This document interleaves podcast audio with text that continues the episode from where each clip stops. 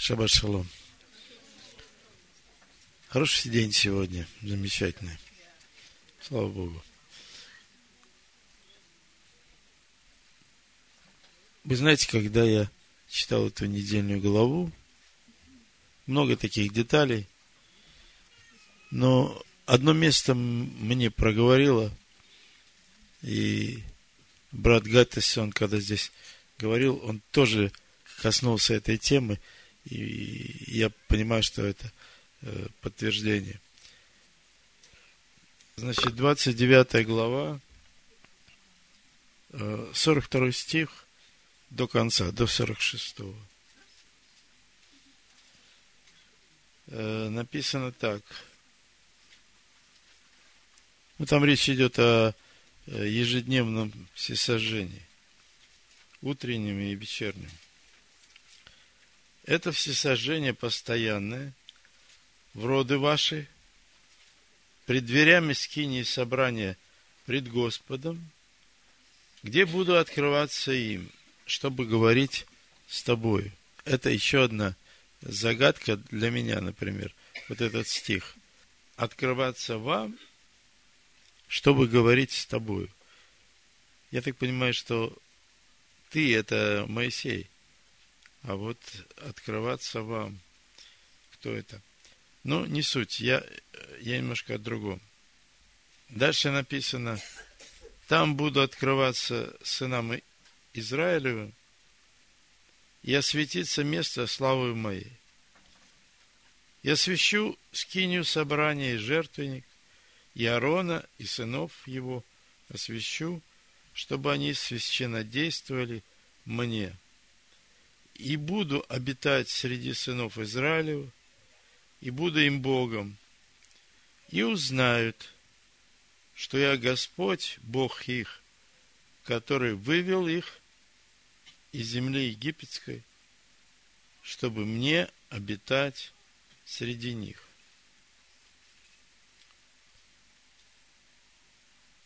Сорок шестой стих.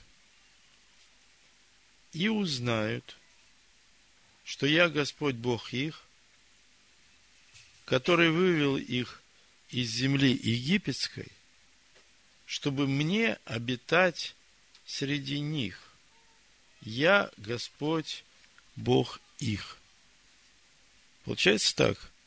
Бог вывел свой народ из Египта, земли египетской, чтобы ему обитать среди этого народа. Значит, вся суть вот этого вывода в том, чтобы Богу обитать среди своего народа. Я думал, что я что-то найду, когда задал в поисковик обитать среди них, вывел из земли египетской. И я вижу, что кроме нескольких вещей, которые по сути, сюда не относится. Я посмотрел, что связано с этим выходом из земли египетской. Значит, написано Еремия 34, 13. Так говорит Господь Бог Израилев. Я заключил с отцами вашими завет, когда вывел их из земли египетской из дома рабства. И еще. Я вывел их из земли египетской и привел их в пустыню. И еще одно. Вывел из земли египетской, чтобы знали роды ваши, что в кущах поселил я сынов Израилевых, когда вывел их из земли египетской. Я Господь, Бог ваш. И вот это 46 стих, он как-то глобальный мне показался. Значит, Бог хочет жить здесь, на земле, в этом материальном мире. Не только в мире духовном, но и на земле. Везде, во всем творении. И для этого ему нужен сосуд. И человек как раз является этим сосудом, в котором Бог может жить, может обитать. Ну вот это же очень понятно. Родители живут в своих детях, которые они родили. И все, что они в них вкладывают, это потом видно со стороны. И скиния – это как образец. Образец, как устроен должен быть человек, в котором может жить Бог. Только одна цельная вещь из золота, все остальное из дерева сетим, покрытое золотом. И эта цельная вещь – это светильник. Это Машиах. Тот, кто излучает из себя свет, свет жизни. У Евангелия от Иоанна написано, в нем была жизнь, и жизнь была свет человеков. Свет во тьме светит, и тьма не объяла его. Был свет истины, который просвещает всякого человека, приходящего в мир. Я хочу прочитать четвертую главу, она коротенькая, пророка Захарии. Это никогда не вредно еще раз э, послушать эти слова. Я много раз их читал, но когда повторно прочитал, я много что увидел. Может быть, я перед этим один стих из третьей главы прочитаю. 3.9. Захария.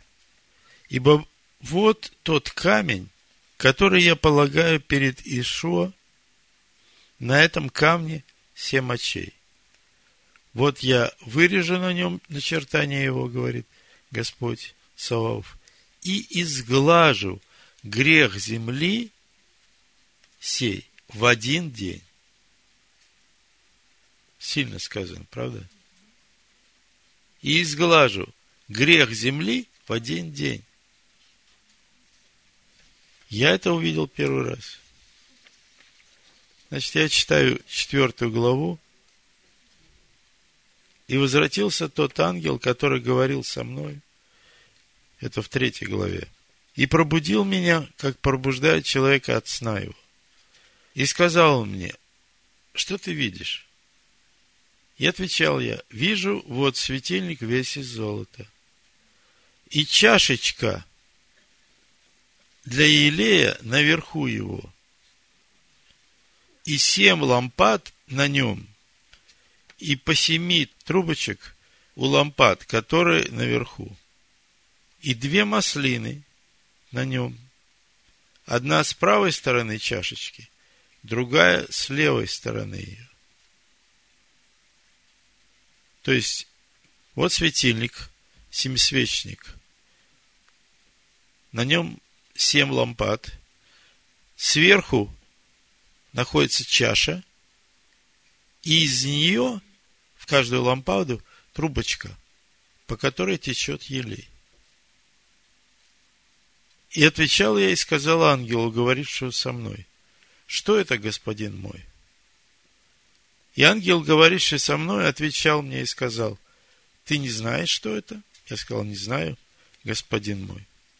Тогда отвечал он и сказал мне так, это слово Господа к Зарававелю, выражающее не воинством и не силою, но духом моим, говорит Господь Савов.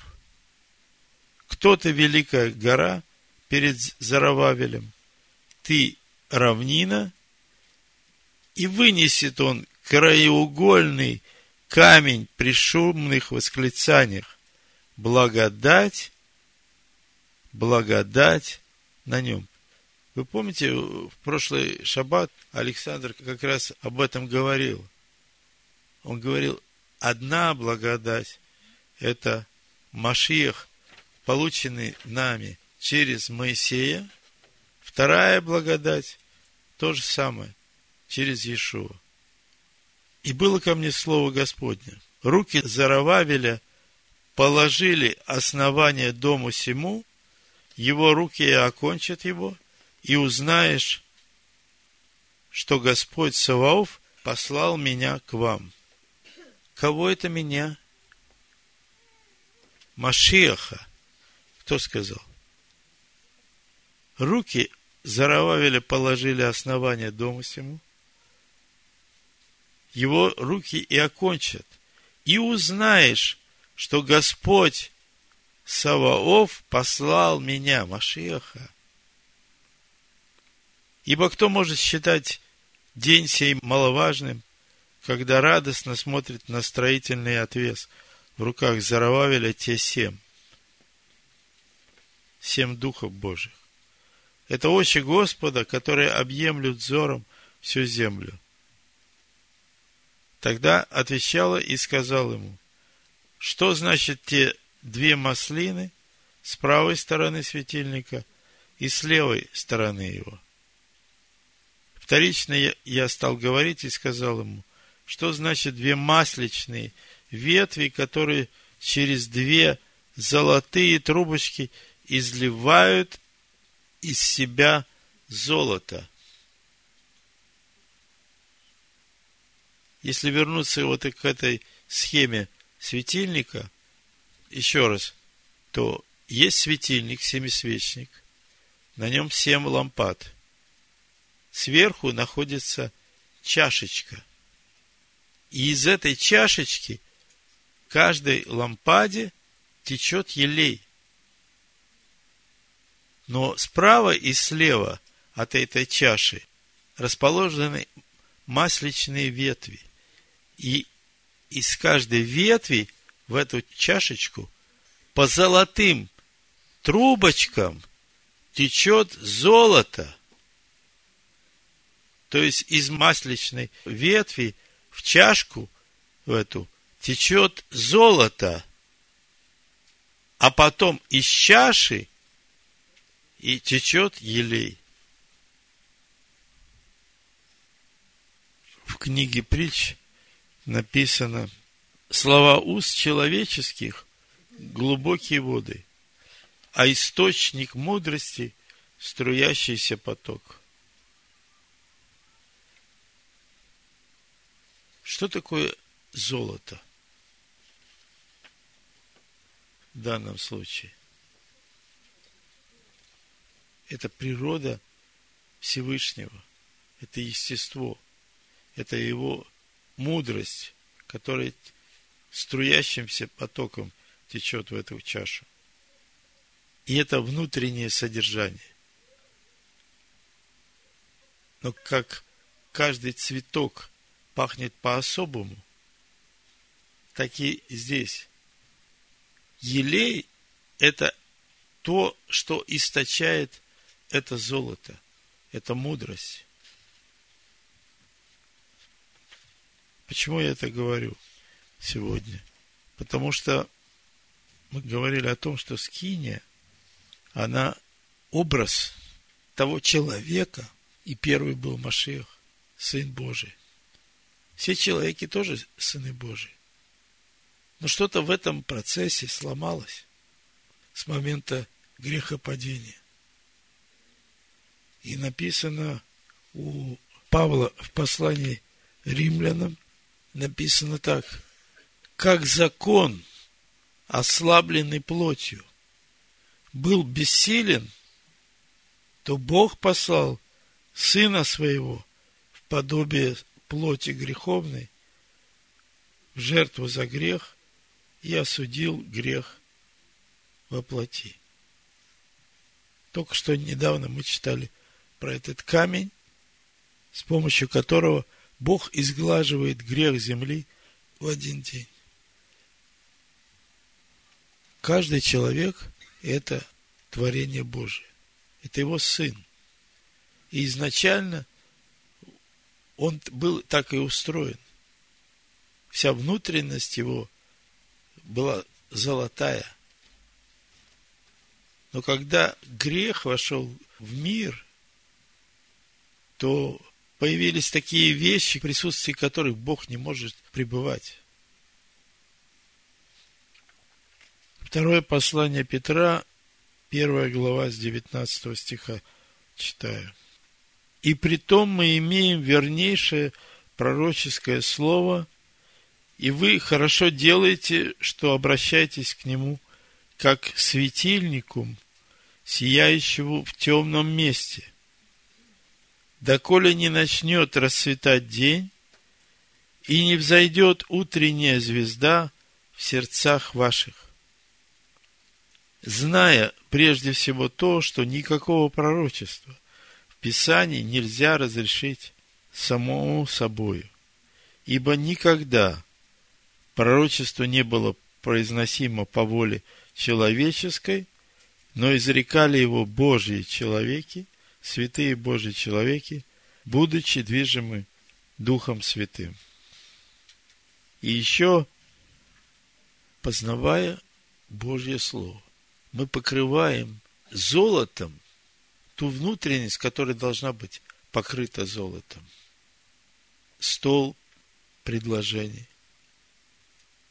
Малый жертвенник золотой. И это процесс совершения или возврата к тому образу, который Бог сотворил в человеке.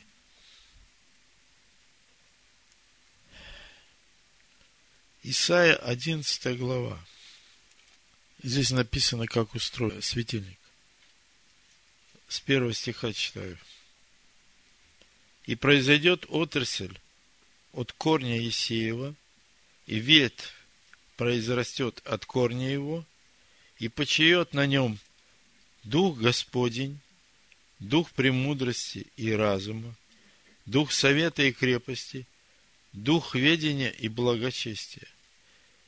И страхом Господним исполнится, и будет судить не по взгляду очей своих и не по слуху ушей своих решать дела. Он будет судить бедных по правде и дела страдальцев земли решать поистине. Поэтому нам сказано, не судите. Это не наше дело сейчас судить. Только тогда, когда Ишуа исполнился страхом Божьим, он получил это право судить по правде и по истине. Что такое правда, что такое истина?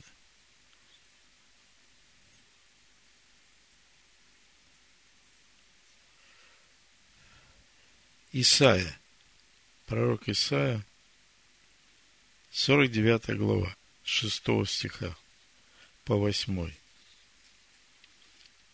Вы знаете, что в 49 главе Бог говорит о своем рабе, имя которого Израиль.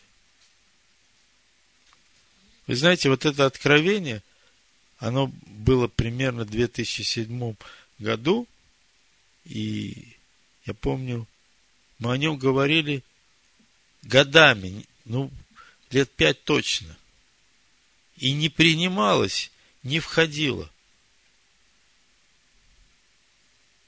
Сейчас как-то легко. И он сказал, мало того, что ты будешь рабом моим для восстановления колен Яковлевых и для возвращения остатков Израиля, но я сделаю тебя светом народов, чтобы спасение мое простерлось до конца земли. Он сделает своего раба светом для народов, чтобы спасение простерлось до конца земли. Так говорит Господь Искупитель Израиля, свято его, презираемому всеми, поносимому народом, рабу властелинов. Цари увидят и встанут князья поклонятся ради Господа, который верен, ради святого Израиля, который избрал тебя. Так говорит Господь. Во время благоприятно я услышал тебя, и в день спасения помог тебе, и я буду охранять тебя, и сделаю тебя заветом народа, чтобы восстановить землю и чтобы возвратить наследникам наследие опустошенное. Светом для народу. И когда мы читали Луку, то во второй главе там идет речь о том, что на восьмой день принесли младенца Ишуа в Иерусалим, в храм, чтобы исполнить обряд по заповеди. Написано, тогда там был в Иерусалиме человек, которого звали Симеон. Он был муж праведный и благочестивый, чающий утешение Израилева. И Дух Святый был на нем. Ему было предсказано Духом Святым, что он не увидит смерти, доколе не увидит Машеха Господня.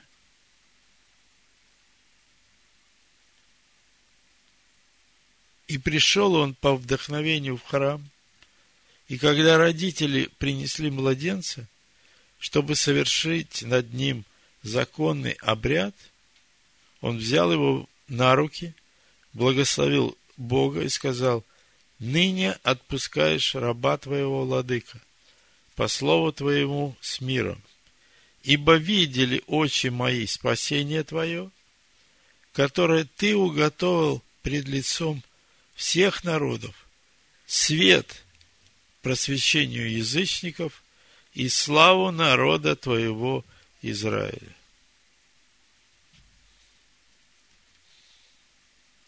Бог хочет жить на земле. И для этого им нужны сосуды. Вы представьте себе, будут ходить по этой земле в человеческом теле сосуды Божьи, сосуды в Господни, несущие Всевышнего Бога, который сотворил все сущее. Именно этому Он нас призвал, чтобы нам стать сосудами Его естества, Его любви, чтобы нам своей жизнью восстановить те развалины, которые образовались после того, как человек совратился. И вот поэтому то, что сказал Гатис мне относительно родителей и их детей, сразу легло на сердце. Мы, работая со своим собственным нутром, с помощью струящегося потока мудрости, который заключен в слове, мы восстанавливаем эти развалины нашим детям нашим внукам будет намного легче. Потому что им не придется проходить то, что проходим мы. Когда иногда посмотришь на себя, становишься этим мытарем, который пришел в храм, и хочется стучать себе кулаком в грудь и говорит, Боже, прости меня, помилуй меня – грешника. Все по милости его. И вот сегодня мы находимся в день 13 Адара, когда над его народом нависла угроза уничтожения. Когда в нашу жизнь приходит беда, и нам хочется узнать, за что и почему на самом деле все как раз наоборот. Потому что Бог есть благо. И тебе надо узнать, какое благо Он тебе приготовил, чтобы разрешить эту проблему, которая в твоей жизни есть. Надо увидеть то, что Он приготовил для тебя. Мы можем своими глазами видеть совсем удивительные вещи, но Бог когда-то сказал своему народу, скажи им, пусть они идут, Пусть они не стоят перед этим морем. Потому что я здесь уготовил вам спасение. Каждый раз, когда в нашу жизнь приходят такие проблемы, Бог уготовил нам спасение. Бог приготовил для нас благо. Нам надо увидеть, нам надо настроить себя на то, чтобы увидеть то благо, которое Господь творит сейчас. То же самое с Пуримом. И смотрите, как Мардыхай говорит своей племяннице или сестре, наверное, скорее лучше. Эстер, четвертая глава, тринадцатый стих. Четвертая глава, тринадцатый стих. И сказал Мардахей в ответ Исфире, не думай, что ты одна спасешься в доме царском из всех иудеев. Если ты промолчишь в это время, то свобода и избавление придет для иудеев из другого места, а ты и дом отца твоего погибнете.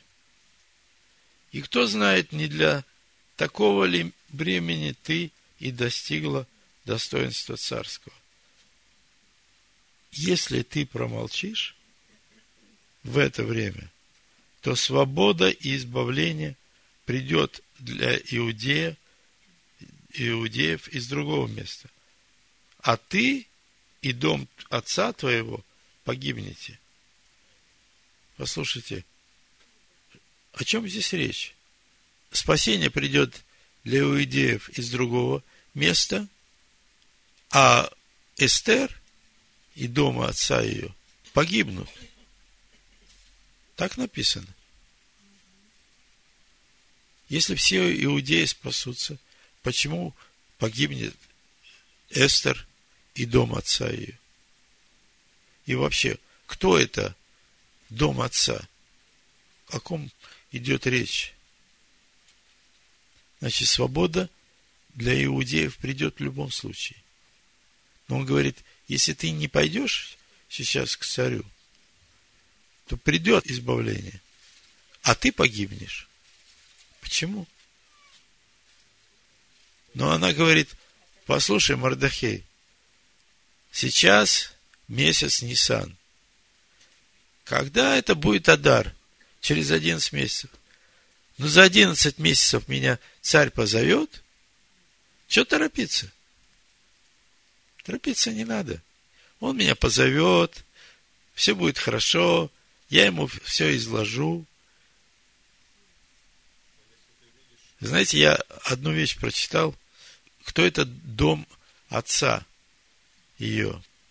Значит, для этого мы можем вернуться э, в первую царств, 15 главу, где сказано про царя Саула, которому через Самуила была дана приказание уничтожить Амалика. И он вполне хорошо это исполнял. Почти. За маленьким исключением. Он сохранил жизнь царю Агагу и сохранил животных Амалика хороших. И что произошло? Это было дело всего одной ночи. К царю Агагу пришла женщина, от которой пошел род Амалика дальше. И если мы читаем Аман Вугигиянин, это значит Ву, это из Агага, от Агага. То есть вот э, проблема Саула в этом была. И вы знаете, как кончил э, свою жизнь Саул. И перед Эстер у нее такая возможность. Она тоже этого царского рода, она из колена Вениаминова, как и Мордыхай. Кстати, в истории Израиля, там, где речь идет о спасении народа, почему-то э, на первый план выдвигается коленом Вениамина. Так он сказал, вот у тебя есть шанс исправить грех Саула. Если ты не пойдешь сейчас к царю, то этот грех, и в том числе и твой, ляжет на тебя. Надо идти сейчас. Сразу, как Бог сказал. У Бога уже было приготовлено это все. Это спасение было приготовлено. Но ну, нужен человек, который не побоится и доверит себя Всевышнему, чтобы поступить так, как он хочет. Стать орудием, инструментом в его руках. Мидраж говорит о том, что когда народ пришел, выходя из Египта, к Черному морю, то никто не решался идти в эту воду. Один нашелся. Руководитель колена Иуды, Иуда Насон. Он пошел и шел до тех пор, пока вода не дошла ему до горла. И потом она расступилась. Он пошел дальше, и вода расступилась. Некоторые мидраши говорят даже, что это был ступенчатый процесс. То есть, ты дошел, дальше у тебя уже захлебываться начинаешь, ты делаешь шаг вперед, вода отступает, но не до конца. И тебе надо еще раз, и еще раз, и еще раз это самое повторить избавление, оно есть. Оно уже приготовлено. Нам надо это увидеть и стать инструментом спасения для себя, для своих близких, для своего народа. В 17 псалме Давид говорит с 21 стиха. «Воздал мне Господь по правде моей, по чистоте рук моих вознаградил, вознаградил меня. Ибо я хранил пути Господни и не был нечестивым пред Богом моим. Ибо все заповеди Его предо мною, и от уставов Его я не отступал. Я был непорочен пред Ним и остерегался, чтобы не согрешить мне. И воздал мне Господь по правде моей, по чистоте рук моих пред очами Его – с милостивым ты поступаешь милостиво, с мужем искренним искренно, с чистым чисто, а с лукавым по лукавству его. Ибо ты людей угнетенных спасаешь, а очень надменный унижаешь. Ты возжигаешь светильник мой, Господи, Бог мой просвещает тьму мою. С тобой я поражаю войско, с Богом моим восхожу на стену. Бог непорочен путь его, чисто слово Господа, щит он для всех уповающих на него. И еще я хочу из пророка Михея, 4 глава, с 1 стиха. «И будет в последние дни. Гора Дома Господня поставлена будет во главу гор – и возвысится над холмами, и потекут к ней народы, и пойдут многие народы и скажут, придите, зайдем на гору Господню и в дом Бога Яковлева. И Он научит нас путям своим, и будем ходить по стезям Его, ибо от Сиона выйдет закон и Слово Господне из Иерусалима у пророка Захарии написано нечто подобное. Этот мир находится во тьме. Люди не знают, как жить. И только тот, кто это все сотворил, может указать человеку путь, которым надо идти. 20 стих, 8 глава, Захария. Так говорит Господь Саваоф. Еще будут приходить народы и жители многих городов, и пойдут жители одного города к жителям другого и скажут, пойдем молиться лицу Господа и взыщем Господа Саваофа, и с каждый их скажет, пойду и я. И будут приходить многие племена и сильные народы, чтобы взыскать Господа Саваофа в Иерусалиме и помолиться лицу Господа. Так говорит Господь Саваоф. Будет в те дни.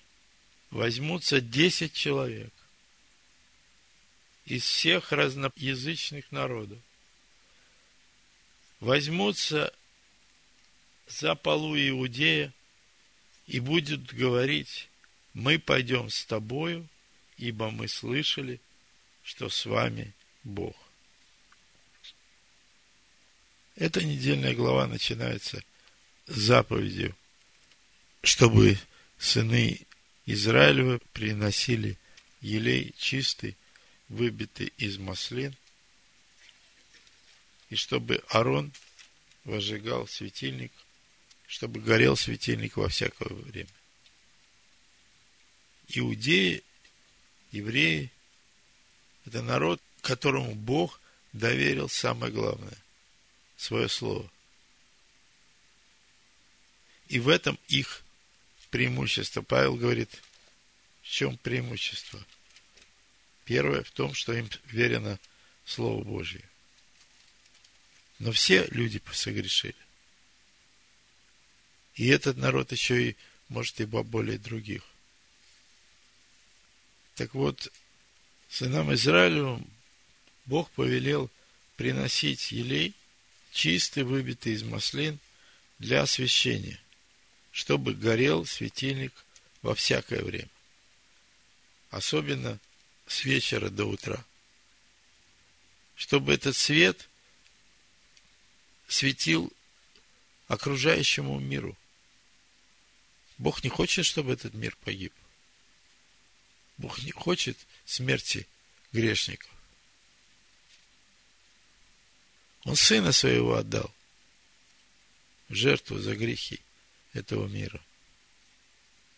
Он принес жертву, которая изглаживает грех всей земли. У нас великолепная возможность стать проводниками Его естества, Его природы, Его любви. Стать орудием в Его руках. Я еще раз прочитаю из восьмой главы послания римлянам. Как закон ослабленный плотью, был бессилен, то Бог послал Сына Своего в подобии плоти греховной, жертву за грех, и осудил грех во плоти. Чтобы спасение пришло в этот мир. Он нуждается в сосудах, в которых он будет обитать, в которых он будет жить. И при том мы имеем вернейшее пророческое слово. И вы хорошо делаете, что обращаетесь к нему как к светильнику, сияющему в темном месте, доколе не начнет расцветать день и не взойдет утренняя звезда в сердцах ваших. Амин. Амин. Амин. Амин. Амин.